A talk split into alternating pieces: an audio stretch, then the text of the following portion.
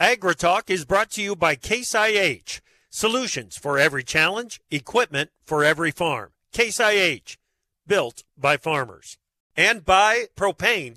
Propane is the energy for everyone, especially farmers. Environmentally friendly propane can fuel most anything on the farm. See how at propane.com. And by Grounded. Spray smarter and improve herbicide performance with Grounded, a multifunctional adjuvant from Helena. Corn futures are barely hanging on. Soybeans slightly higher. Slightly lower. Winter wheat under, moderate pressure. Yikes! The new year market malaise continues. Hey, let's occupy ourselves with the view on land, the weather, maybe even politics. Live con El Lobo Solo via Farm Journal Broadcasto. This is AgriTalk. This morning we'll begin with a conversation with Paul Schadegg from Farmers National Company. Then it's Bret Walts from BAMWX. Later, ProFarmer policy OG Jim Wiesmeyer drops by for some caucus talk. And directly following the news, Karen Bohnert from Farm Journal's Milk. I'm a handsome newsman, Davis Michelson. Yes, welcome to AgriTalk, everyone. On this Tuesday that feels like a Monday, that wants to be a Tuesday and wishes it was a Friday. Your pal Davis Michelson here behind the big green leafy microphone of AgriTalk in Chip's stead. He will be back tomorrow morning. Hey, how about don't worry about it? He'll be back in the morning. That's all you need to know. He'll be fine. Everything's okay. Tomorrow morning, the Farmer Forum will proceed. We got Senator Chuck Grassley. We got also, this is fine. In the meantime, we're going to concern ourselves with other things. There's a new report out from Farmers National Company. Looking back over the last 6 months, how did their biz do? What did they learn about the land market? And then it looks forward into 2024.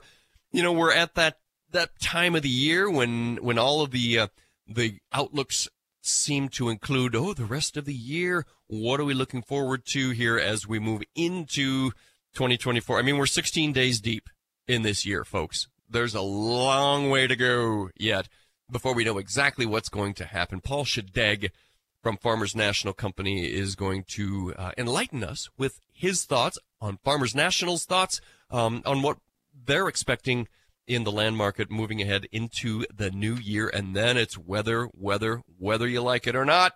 We're going to talk with Bret Walts, and I notice here in the city of fountains, which they turn they turn the fountains off this time of year because I don't think ice makes very good fountains. I don't know. There's physics there that I don't necessarily understand. But here in Kansas City, we're at 2 degrees. We're headed for a high of a balmy 13 today. Finally, we creep out from the below zero number, and doggone it feels good to be here. But we'll talk with Bret Walts as we're talking outlook in the land market. Let's also talk outlook near term and in the longer term. Is it too soon to talk to Bret Walts from BAMWX about spring planting weather? I don't know. Jim Wiesmeyer drops by in the fourth seg for a little talk about politics. We had the caucuses. I don't know what it means. I don't understand the caucuses or anything, but Jim does. And I actually have a few questions from some listeners here who were good enough to send me a couple of questions ahead of the show. Johnny on the spot this morning. And then, of course, Karen Bohnert, if we can get to it. I need to get going here. Private exporters reported sales of 126,700 metric tons of corn for delivery to Mexico during the 23-24 marketing year. Feels like an opportunity buy there by a traditional buyer. In November, U.S. pork exports reached new records in key markets driven by outstanding performances in Mexico, Central America, and in Colombia, again with the traditional buyers there. And with that, we'll turn to the National Weather Service short-term outlook. Snow continues across the mid-Atlantic and Northeast. Additional freezing rain and elevation snowfall expected over the Pacific Northwest. Brief reprieve from the brutal cold after this morning, although another Arctic blast expected late this week. We're going to talk with Brett about that and find out who's responsible. In the Iowa Republican caucuses, former President Donald Trump secured a significant victory, solidifying his front-runner status in the GOP primary for the 2024 presidential nomination. Entrepreneur Vivek Ramaswamy, who finished fourth in the Iowa caucuses, decided to suspend his campaign and has immediately endorsed former President Trump. We'll get more from Wiesmeyer at the end of the show this morning. Two-year Treasury yields tumbled to their lowest levels since May, dropping 24 basis points for the week as an unexpected decline in producer prices reversed trader pessimism from a surprise bounce in consumer prices. Congressional leaders want to vote this week on a stopgap funding bill that will provide spending authority extensions beyond previous deadlines. One part of the government's funding, including for USDA, would be extended until March 1st, while the remaining portion would receive an extension until March 8th. The agreement comes just before the first funding deadline of January 19, yada, yada, yada, funding, whatever. An anti-ship ballistic missile fired by Houthi fighters struck the Gibraltar Eagle, a U.S.-owned cargo vessel off the coast of Yemen yesterday. The ship and its crew, which had been headed toward the Suez Canal, were not seriously harmed, according to the U.S. military. The Pentagon's Inspector General revealed that the Defense Department has not adequately tracked more than $1 billion worth of sensitive military equipment provided to Ukraine. This equipment includes shoulder-fired missiles, night vision goggles, one-way attack drones, and other items. The report raises concerns about the U.S.'s ability to prevent the theft or diversion of its weapons. South American crop consultant Dr. Michael Cordonier cut his Brazilian soybean and corn crop estimates amid reports from almost every state in Brazil of lower than expected yields on early harvested fields. For Argentina, Cordonier raised his soybean crop forecast and increased his corn production estimate 3 million metric tons.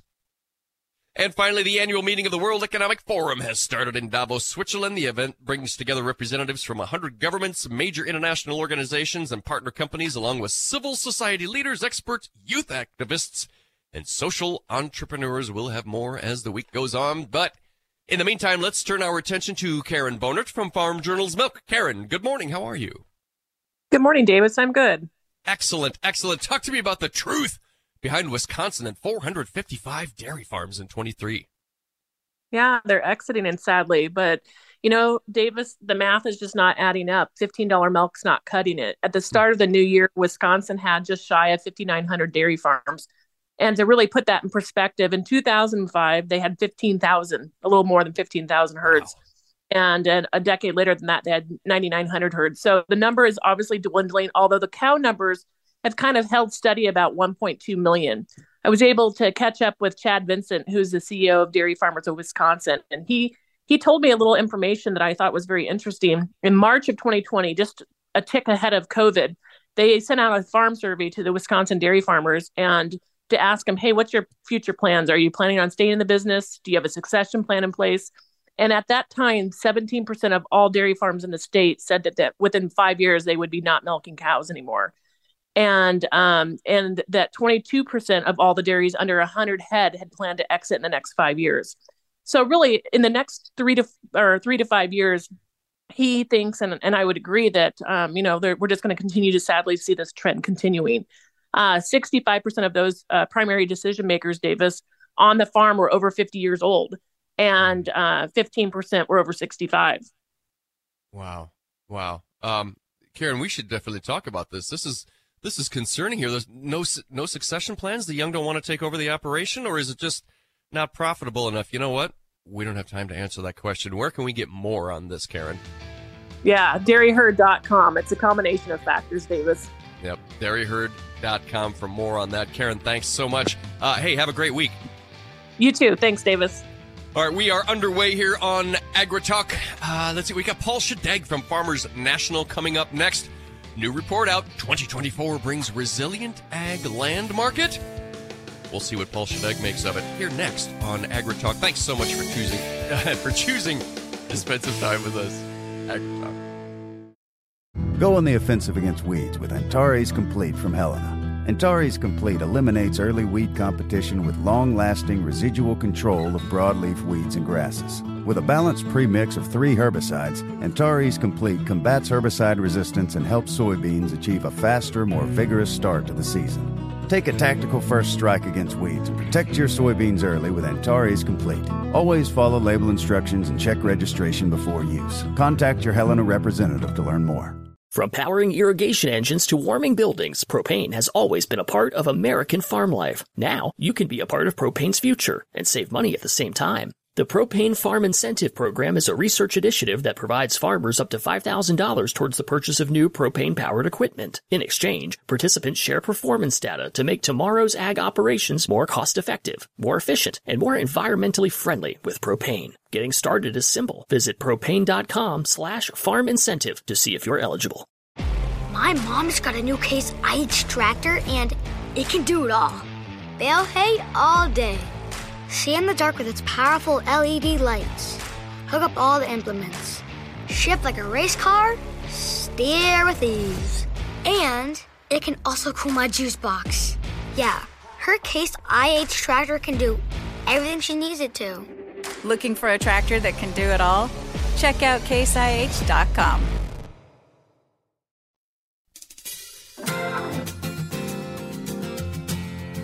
If the world is your oyster, we've got pearls of wisdom on AgriTalk. All right, well, it's unfair for the song to be playing now. Your pal, Davis Michelson here. You know what?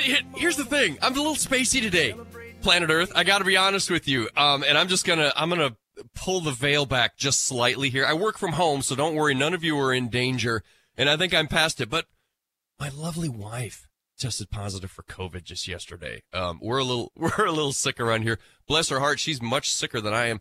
But I do bring it up because the symptoms are just a little bit different. I think I had it like 2 weeks ago, but it acted more like a flu thing than like a respiratory thing for me.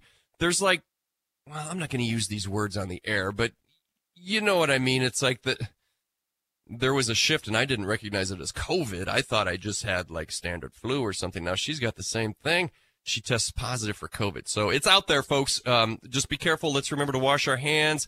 Let's be careful. Cough into your elbow. Do the vampire cough, that whole thing again. And try to keep yourselves well. Take some vitamins, whatever you need to do.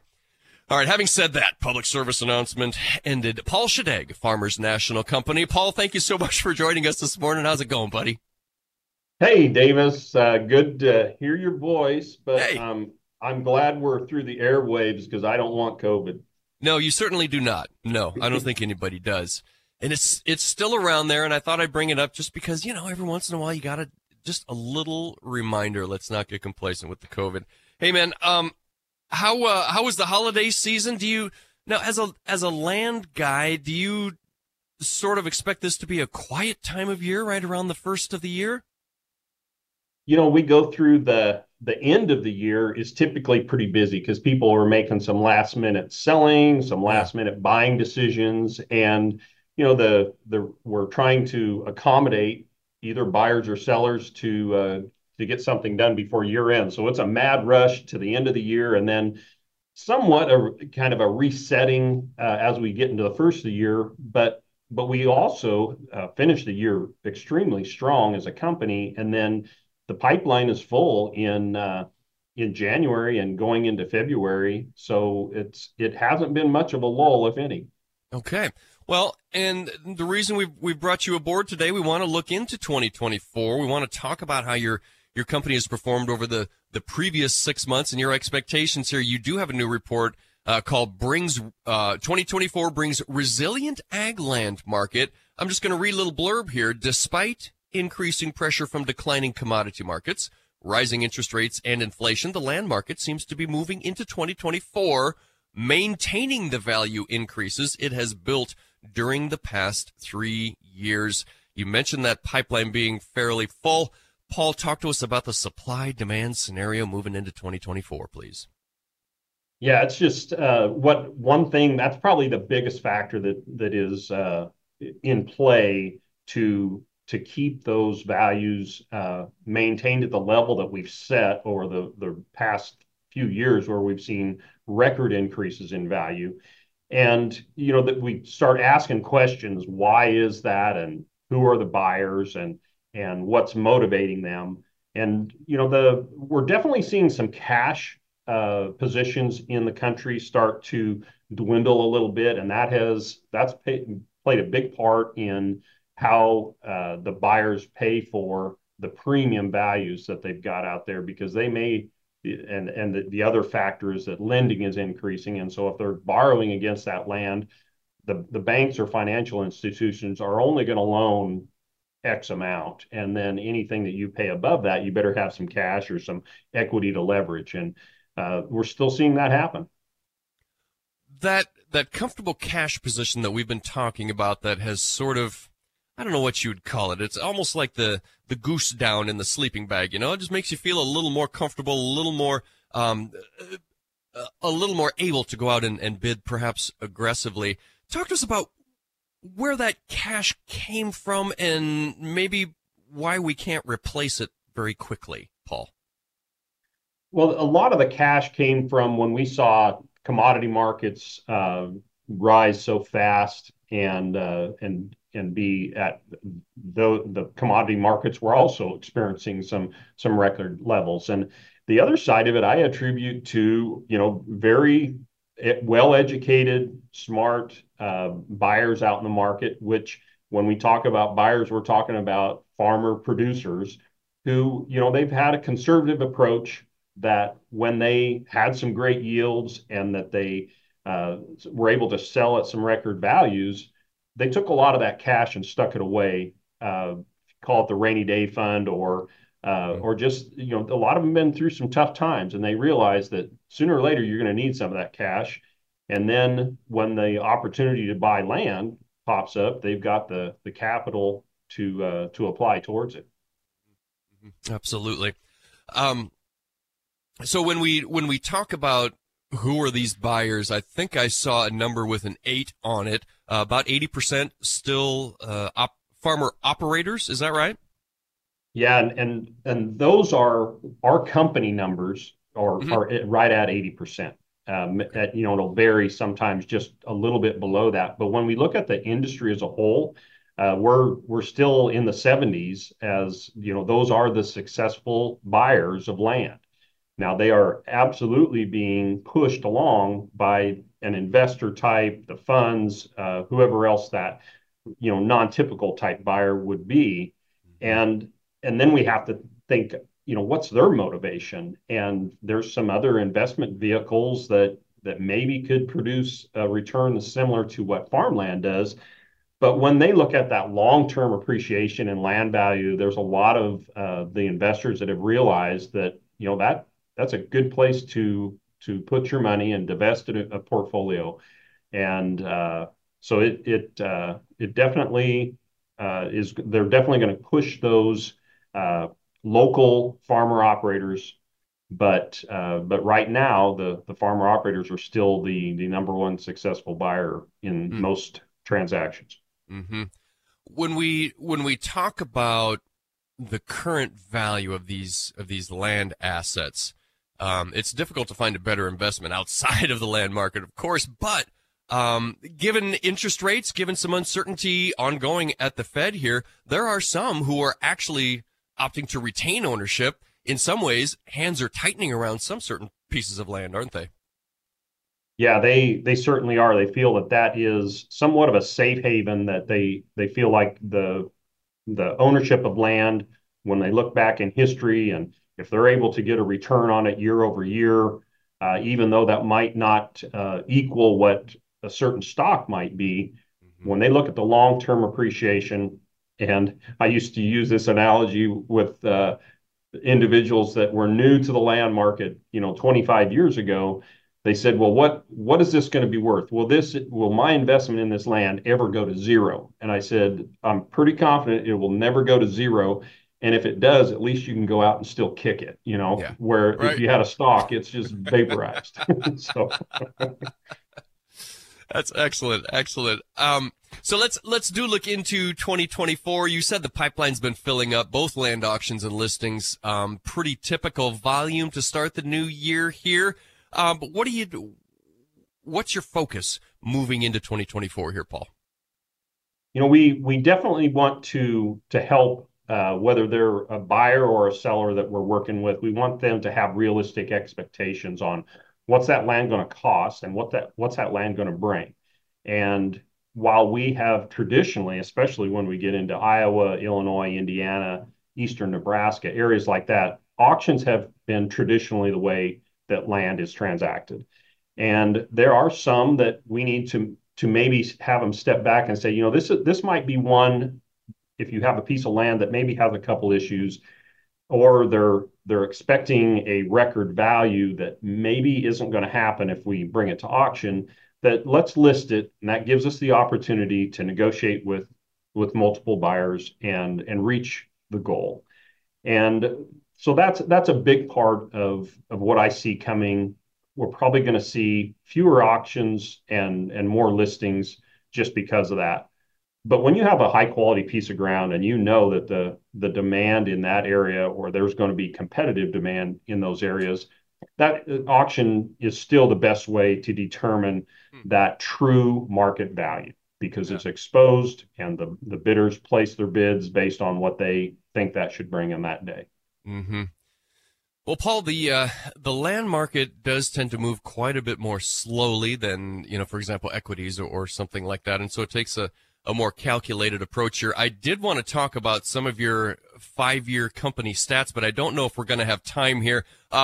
Before we run out of time, how can a buyer or a seller get more information from Farmers National, Paul? You know, they can always find us at farmersnational.com and find either the corporate person they'd like to talk to or the individual regional person they'd like to talk to. Paul Schadegg from Farmers National Company. Dude, thank you so much for spending some time with us this morning, for helping us get our hands around what's coming up in the land market. Have a great day, buddy. Thanks, Davis. You too. That was Paul Schadegg from Farmers National Company. When we come back, we're going to talk with Bret Walts about the weather. We're going to figure out how long this cold snap is going to hang around. I'm hoping it's on its way out today, but we'll find out. AgriTalk. So, time for Markets Now with the experts from ProFarmer. And joining us now, ProFarmer editor Brian Grady. Brian, big reports last week put some hefty pressure on the markets, and we're seeing the corn and the soybeans just sort of dribble lower this morning. Yeah, there just wasn't much bullish news in the report data from last Friday, Davis, as you mentioned, and it weighed on markets. Corn futures trading to the downside. Wheat futures actually leading us down with double-digit losses there in the winter wheat markets, and spring wheat a little bit lesser losses, but just a negative tone there, reflective back to the report data, but also the outside markets are highly negative here. The U.S. dollar index is up almost 750 points. The stock market's under some pretty heavy pressure. Crude oil, it's weaker, and so there's a lot coming at the grain markets this morning in a negative fashion, and we're seeing that play out in corn and wheat. Soybeans, they've traded both sides of unchanged and relatively directionless, to be honest with you. Soy oil's trading to the downside, soy meal trading to the upside, and so soybeans are kind of caught in the middle of that action. I'm looking over at the fat cattle. They're kind of falling apart on us here, Brian. Yeah, so they start out with a firmer tone this morning, Davis, and just kind of seeing that buyer interest erode here at midday. I don't think it's anything too alarming, to be honest with you. Just can't sustain the buyer interest, and in all likelihood, we're in for a long wait for cash cattle trade. We have the cattle on feed report coming up on Friday afternoon. There's some uncertainty still with the weather, obviously. The extreme cold temps are still hanging around. It's gradually going to warm up, but I think that it will be a long wait for cash cattle trade to develop. Feeders, because of the weakness in the corn market, they're favoring the upside at the moment. And then hog futures are under some pressure here at mid-morning. That's ProFarmer editor Brian Grady on Markets Now. Go on the offensive against weeds with Antares Complete from Helena. Antares Complete eliminates early weed competition with long-lasting residual control of broadleaf weeds and grasses. With a balanced premix of 3 herbicides, Antares Complete combats herbicide resistance and helps soybeans achieve a faster, more vigorous start to the season. Take a tactical first strike against weeds and protect your soybeans early with Antares Complete. Always follow label instructions and check registration before use. Contact your Helena representative to learn more. My mom's got a new Case IH tractor, and it can do it all. Bale hay all day. See in the dark with its powerful LED lights. Hook up all the implements. shift like a race car, steer with ease. And it can also cool my juice box. Yeah, her Case IH tractor can do everything she needs it to. Looking for a tractor that can do it all? Check out CaseIH.com.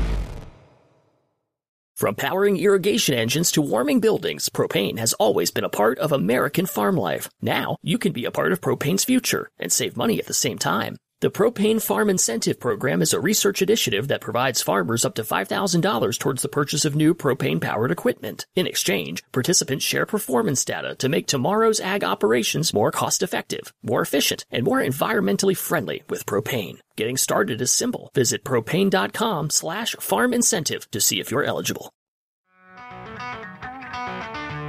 Opinions expressed on AgriTalk do not necessarily reflect the views of Farm Journal Broadcasting, affiliate stations, or sponsors. We don't make the news, we render it. AgriTalk. Boy, howdy, things are getting exciting now. We're up an entire degree here in Kansas City. We're at an even 3 degrees Fahrenheit here. Your pal Davis Michelson here behind the big green leafy microphone of AgriTalk. Chip will be back tomorrow morning. Don't worry about it. In the meantime, let's talk with Bret Walts from BAMWX. Bret, we missed you yesterday because of the holiday. We're super glad that you're willing to take some time with us today. Let's have a little extended chat about the weather, shall we? What say? Yeah, absolutely. Well, I appreciate you all having me on, and it's certainly weather that is worth talking about in terms of this crazy cold shot that we've been getting. Record-breaking cold all across the central U.S. the past couple days. Yeah, man, it's been rough. It feels like maybe we're kind of at the nearing the end of this little cold snap here. Is that the case, or is this just sort of hope misplaced? This is the worst of it. So the worst of it is getting past really after today. But I will say there's a reinforcing shot of some cold that's going to come back around as we see a storm system move through the Ohio Valley Friday. Behind that into Saturday morning, it's another really cold morning, dangerous cold again, I would say, Saturday morning. I wouldn't be shocked if some lows got back down into the negative teens across parts of Iowa, eastern Nebraska, South Dakota. So it's not quite over yet. I do think some of the worst of it, kind of the combination of the cold and the wind, is past, though. So when you talk about a potential return below zero into the double digits below, can you throw a fence around that area? What specific area are you talking about where we need to watch out for that? Yeah, we're looking specifically at really the entirety of the Dakotas, Minnesota, the eastern half of Nebraska, the entirety of Iowa, and then even down into parts of northern Missouri and far western portions of Illinois. That's kind of the area that's going to take the brunt of it as we work into this weekend. But cold temperatures just on their own, I think I heard you say not a whole lot of concern about wind or precipitation to accompany this particular little cold spate. Yeah, the wind certainly, I mean, last week's system was an anomaly just in terms of the wind field that was with it. It was a combination of a really strong low pressure system, and then with that you get the wind. And so it's not going to be quite as intense with this next front that moves through. Now, I do think that we need to watch for maybe some snow threats. Again, it's not anything to the extent of as what some areas saw last week, but what I would call a clipper system that kind of originates out of Saskatchewan that's going to work through Thursday and into Friday that could drop some light accumulations across, especially western and southern South Dakota, Nebraska, into the southern half of Iowa, and then maybe a better chance of snow in the Ohio Valley, Indiana, Kentucky, and Ohio Thursday night into Friday. It seems like there's an awful lot of snow out there this year, man. Yeah, it's a little deceiving, though, I'd say, because December was quiet. December was a pretty quiet month, and it's really ramped up as we've started out the new year. But I will say if you're sick of the cold, you're sick of the snow, there is some hope that I think that as we work into next week, the pattern really starts to get more mild again, above normal temperatures returning. Okay, very good, very good. So the severe weather forecast is there's nothing necessarily up coming up right now as far as storms go. Let's go to South America just a little bit. What's their story down there currently? How do you like their weather setup? Yeah, so there has been some rains over the past couple of weeks into 2024 that has helped. This next 7 days, I wouldn't say it is particularly wet, especially in Mato Grosso. That's an area that over the next 7 days is a little bit drier as a whole. I do think that far eastern Brazil and into northeastern parts of Argentina, that's an area coming up that can see some timely rains. And I'm looking out into the extended range, kind of that week two time frame, as we work really the last 7 to 10 days of the month of January. Data right now is rather aggressive with precipitation across central Brazil and that Mato Grosso area again.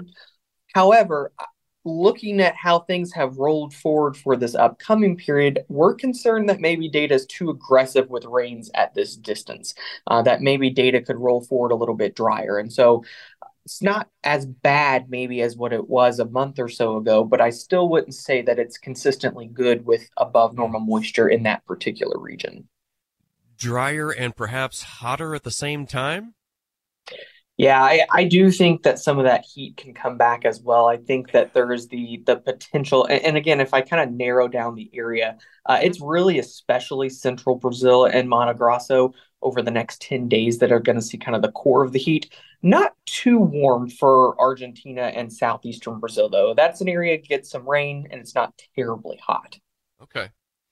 Let's talk a little bit about sea surface temperatures. A lot of talk about the transition from La Nina to El Nino. I guess I don't need to, but I don't have a real good handle on where we are along that continuum right now, other than we had been working to make a transition, and now here we've got this super ultra cold weather. Is this related at all? Is there anything to be, any knowledge to be gained from this here when it comes to the Niños?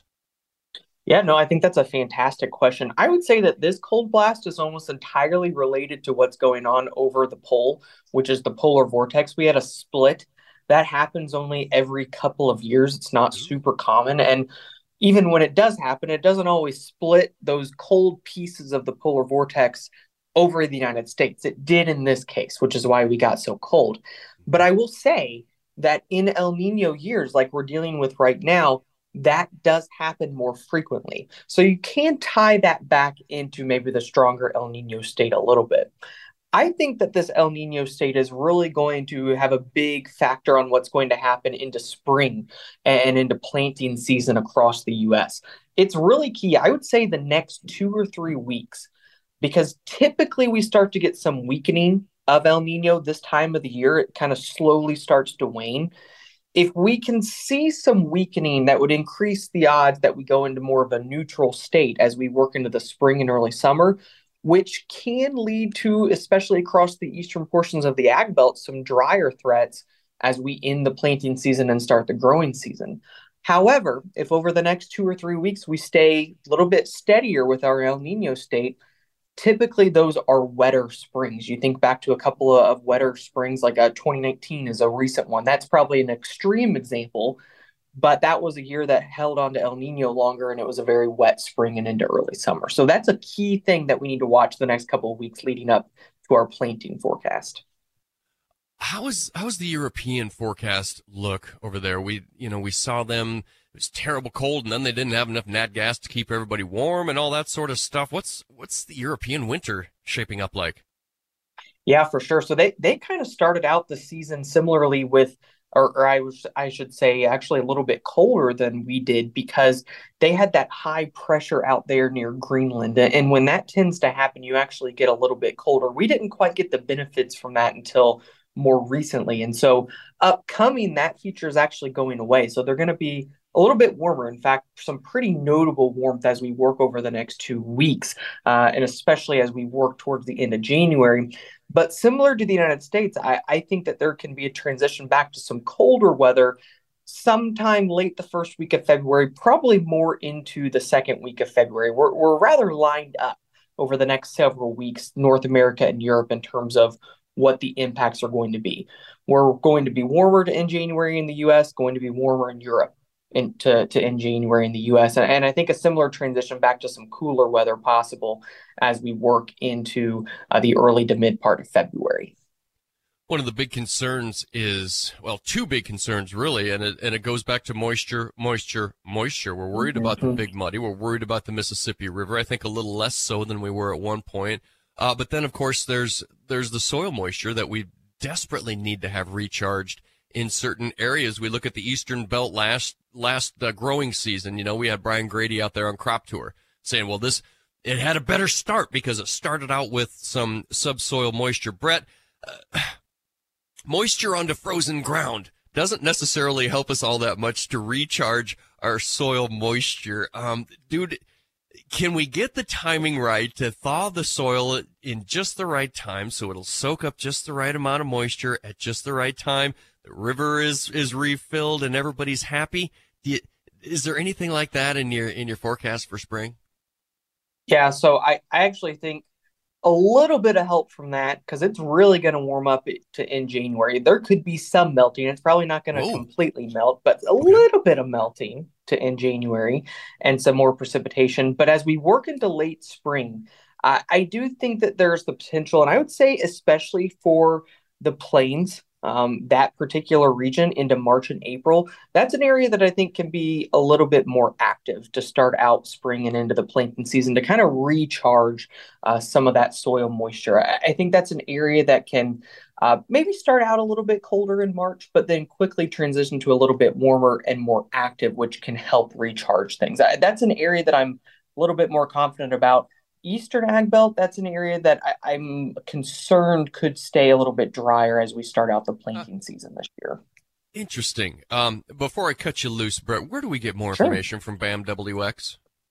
Yeah, head over to BAMWX.com. We actually have a little pop-up there. You can get a free sample of our long-range forecast that we put out yesterday discussing the pattern over the next several weeks. And be on the lookout. We'll talk about it here in a few weeks, but our planting season webinar discussing that forecast that we touched on a little bit will be towards the end of February. Oh, that's a good tease, that planting season webinar. Brett, I think I was involved in one of those a few years ago. This is a really great outlook for the planting season that BAM puts together every year. You guys do such a fantastic job. Thanks for spending some extra time with us this week, Brett. We really appreciate you, buddy. Yep, thank you. And we will hear more from Bret Walts and the good folks at BAMWX as we get closer to that webinar that they've got coming up.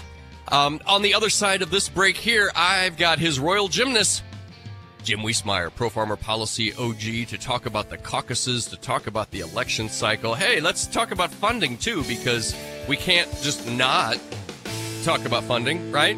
AgriTalk? Go on the offensive against weeds with Antares Complete from Helena. Antares Complete eliminates early weed competition with long-lasting residual control of broadleaf weeds and grasses. With a balanced premix of 3 herbicides, Antares Complete combats herbicide resistance and helps soybeans achieve a faster, more vigorous start to the season. Take a tactical first strike against weeds and protect your soybeans early with Antares Complete. Always follow label instructions and check registration before use. Contact your Helena representative to learn more. My mom's got a new Case IH tractor, and it can do it all. Bale hay all day.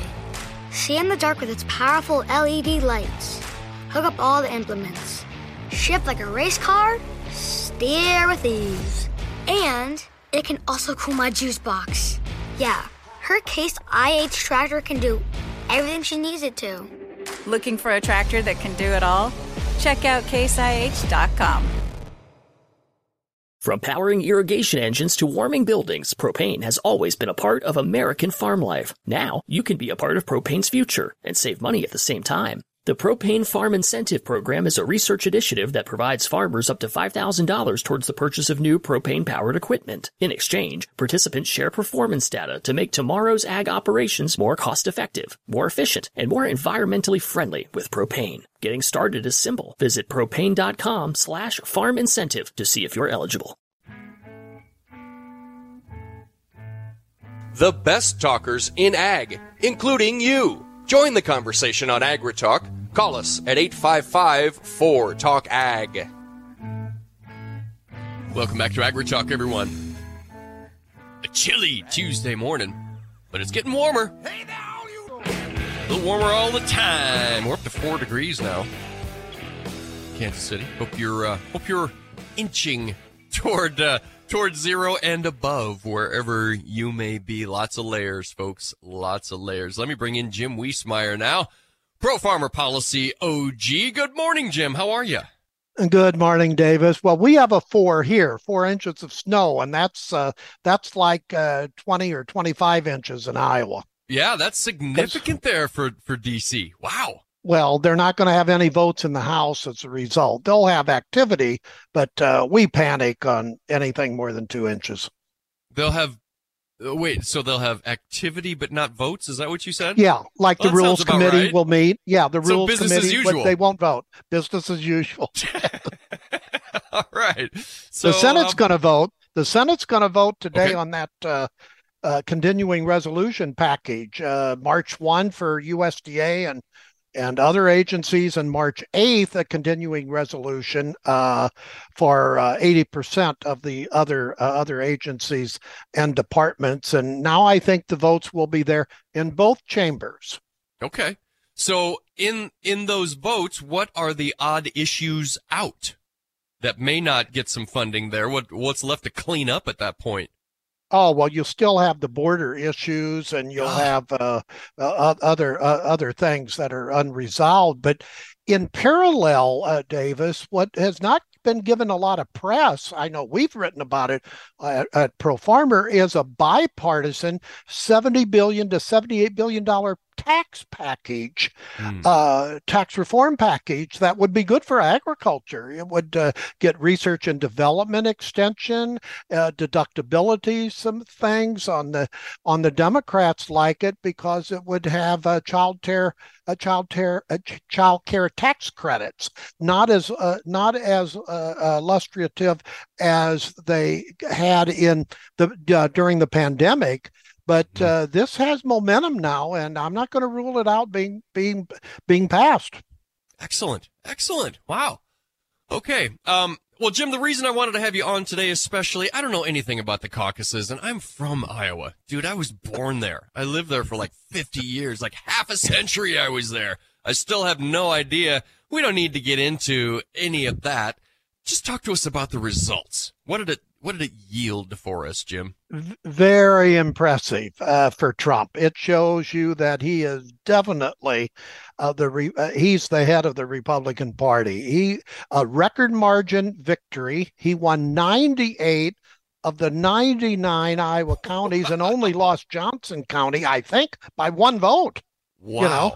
You know? That's a coup in itself in Johnson County. Absolutely. But he had a great ground game, so he learned a lot from his prior endeavors in Iowa. So you have to give it to him and his crew. And he was quite conciliatory relative to Trump in his victory speech. He thanked his opponents, said they did a good job. So what does it mean? New Hampshire first primary is next Tuesday, a week from now. New Hampshire is different than Iowa. They have more independents. They're less homogenous. I think they'll have more crossovers. I think some more Democrats may come over to vote for a Republican.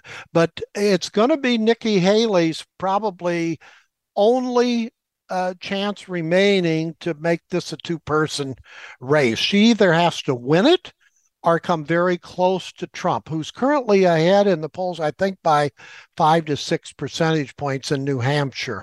I say that because the follow-on after New Hampshire is Nikki Haley's home state of South Carolina, but Trump is ahead in that state. So bottom line, it looks like Trump is going to be the Republican candidate. Now, there's some Democratic impacts here, too. No one will admit this publicly, but I think this is going to put pressure on some leaders in the Democratic Party outside of our President Biden to put pressure on him to eventually not run for president, because the fear is that if his numbers continue to go lower, not higher, the Republicans could garner a trifecta win, the White House, and Senate. Now, that's going to take a few months to gel, but I wouldn't rule it out. From a listener, any thoughts on Trump's VP pick? I don't think it'll be Vivek Ramaswamy. I think he's a cabinet choice if Trump is the next president. Kristi Noem is what most people are saying in this town. The bottom line on vice presidential. South Dakota governors. Yes, she knows agriculture. That's what I like. I like her, she's a cattle. So I always like a person who knows the livestock industry because they're more balanced, because they know that a corn and a soybean producer, that's their best market. But a vice presidential candidate usually can only hurt you. They can't help you. One of the rare exceptions in my lifetime was Lyndon Johnson helping Kennedy become president. Oh, yeah. One more from a listener here before we run out of time quickly, Jim. Sure. Entrance of a third-party candidate, is that on your radar at all? That's on my radar. I was at the American Soybean Association meeting last week in Florida, and that was a big topic to me. They want to know if Joe Manchin's going to run. He could be a formidable candidate in the so-called no labels party, so I would watch that. That would give truly independents or naysayers from both political parties a choice to have a protest vote, if you will. I don't think that they would be president, but watch Joe Manchin whether or not he enters in the ring. Isn't that interesting? And just really quickly, horribly low on time. What happens with the Haley DeSantis? Do they make perhaps one single ticket with Haley on top? I just don't see it. I just don't see it. No. Okay. Don't Fair say enough. It. It's New Hampshire. She's got to win. I think DeSantis is through. I really do. Excellent. Jim Wiesmeyer, thank you for your perspective this morning. Have a great week, buddy. We appreciate you. That's Pro Farmer Policy OG Jim Wiesmeyer here on AgriTalk. It's been a great show this morning. We've got Michelle Rook taking over the reins this afternoon. So for Big Apple Joe Stackler, Karen Bohnert, Paul Schadegg, Bret Walts, and Jim Wiesmeyer, it's me, the handsome newsman on AgriTalk. Tomorrow morning, Senator Chuck Grassley and Chip Flory host the Farmer Forum. Don't miss it. AgriTalk.